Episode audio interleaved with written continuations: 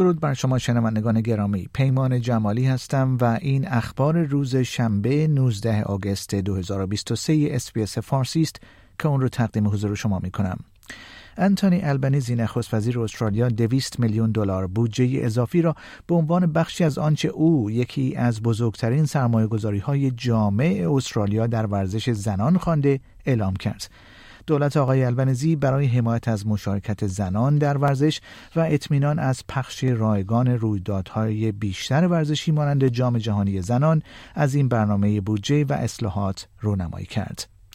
دولت ایالت ویکتوریا با پرداخت سیصد و هشتاد میلیون دلار غرامت به سازمان‌های مرتبط با مسابقات کامنولث پس از لغو این رویداد در سال دو هزار و بیست و شش موافقت کرده است. دانیل اندروز نخست وزیر ایالت ویکتوریا ماه گذشته اعلام کرد که ایالت ویکتوریا طبق برنامه ریزی ها میزبان این مسابقات نخواهد بود، زیرا نگرانی های وجود دارد که هزینه برگزاری این مسابقات بسیار فراتر از انتظارات اولیه است. انتونی البنیزی نخست وزیر استرالیا آنچه را که او از آن با عنوان ائتلاف یا تلاش‌های مشترک حزب سبزها، حزب ملت واحد و جناح ائتلافی برای جلوگیری از امضاء لایحه مسکن دولت در سنا خوانده است محکوم کرد. در آخرین روز کنفرانس ملی حزب کارگر در بریزبن از آقای البنیزی پرسیده شد که آیا دولت پس از حمایت اعضای حزب از مالیات بیشتر از شرکت‌ها برای تأمین مالی برنامه مسکن دولتی و ارزان قیمت سیاست‌های مسکن خود را بازبینی خواهد کرد یا خیر؟ آقای البنیزی در پاسخ گفت که سیاست دولتش سنگ تمام گذاشته و او بیشتر نگران تلاش‌ها برای تضعیف لایحه صندوق آینده مسکن استرالیا است.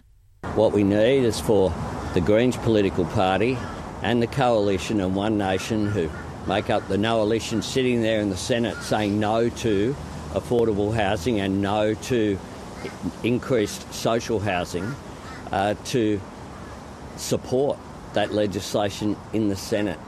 There's funding there to fix up remote housing for Indigenous Australians. There's funding there for veterans at risk of homelessness and for the minor parties to be saying no to that, I just find extraordinary. گفتنی است این لایحه پس از تصویب نشدن در ماه جون بار دیگر در ماه اکتبر به مجلس سنا معرفی خواهد شد. یک پرستار بریتانیایی به جرم قتل هفت نوزادی که تحت مراقبت او به حال خود رها شده بودند مجرم شناخته شد.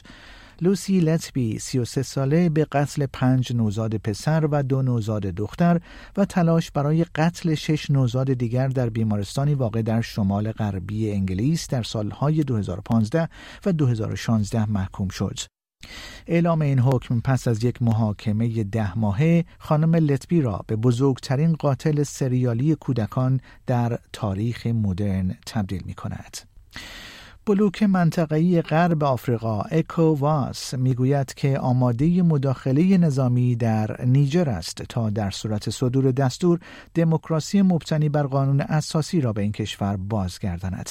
این گروه در مورد آنچه که آنها از آن با عبارت دی‌دی نام برده‌اند برای مداخله نظامی احتمالی برای بازگرداندن دموکراسی در نیجر در صورت شکست تلاش‌های دیپلماتیک به توافق رسیدند. پلیس پاکستان دو برادر مسیحی را به اتهام توهین به مقدسات دو روز پس از سوزاندن کلیساها و خانه‌ها توسط گروهی دستگیر کرد. این دستگیری پس از آن صورت گرفت که پلیس صد و بیست و نه مسلمان را در پی حمله به دوازده کلیسا و نزدیک به بیست و دو خانه در یک شهرک مسیحی در شرق پاکستان دستگیر کرد.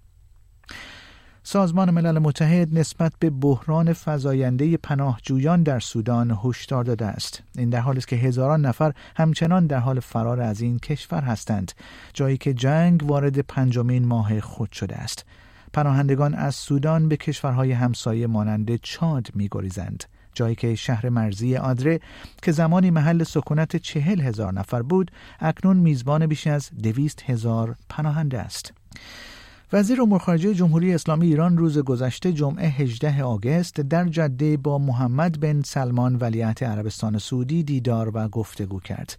آقای امیر عبداللهیان روز پنجشنبه در نخستین سفر دیپلماتیک خود پس از آشتی جمهوری اسلامی ایران با عربستان به ریاض سفر کرد.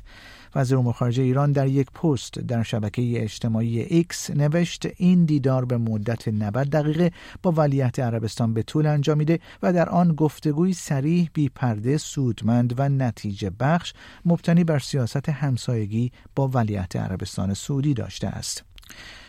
عزیز الله ملکی فرمانده نیروی انتظامی گیلان روز گذشته جمعه هجدهم آگوست از بازداشت دوازده زن و مرد به اتهام آنچه او اقدام علیه امنیت ملی در این استان نامید خبر داد. او بدون اشاره به اسامی بازداشت شدگان روزهای اخیر در شهرهای استان گیلان عنوان کرد که از مخفیگاه متهمان مقادیر قابل توجهی آلات و ادوات جرم تبلیغ علیه نظام و وسایل ارتباط با شبکه‌های معاند کشف و ضبط شده است. در همین راستا لو موند روزنامه عصر پاریس در مقاله‌ای درباره افزایش دستگیری‌های سیاسی در ایران نوشته است که در آستانه نخستین سالگرد خیزش زن زندگی آزادی در ایران سرکوب‌ها نیز شدت گرفتند. شنوندگان گرامی، پیمان جمالی هستم و این اخبار روز شنبه نوزدهم آگوست اس‌بی‌اس فارسی بود که اون رو تقدیم حضورتون کردم.